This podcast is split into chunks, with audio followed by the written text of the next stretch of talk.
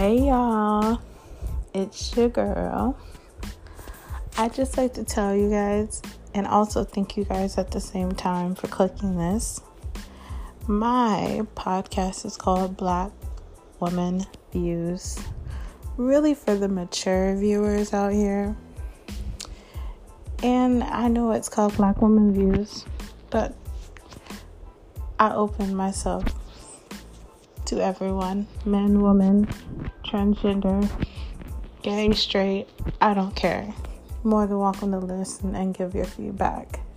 The reason why I named this podcast Black Woman Views is because, of course, I'm a black woman and I have views and I have experiences and I have things that maybe you have experienced too.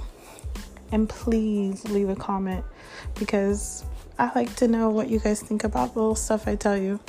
Because I'm going to tell you, I live a very interesting life. Different things happen, different stories come about. So stay tuned. And please comment. Let me know what you want to talk about.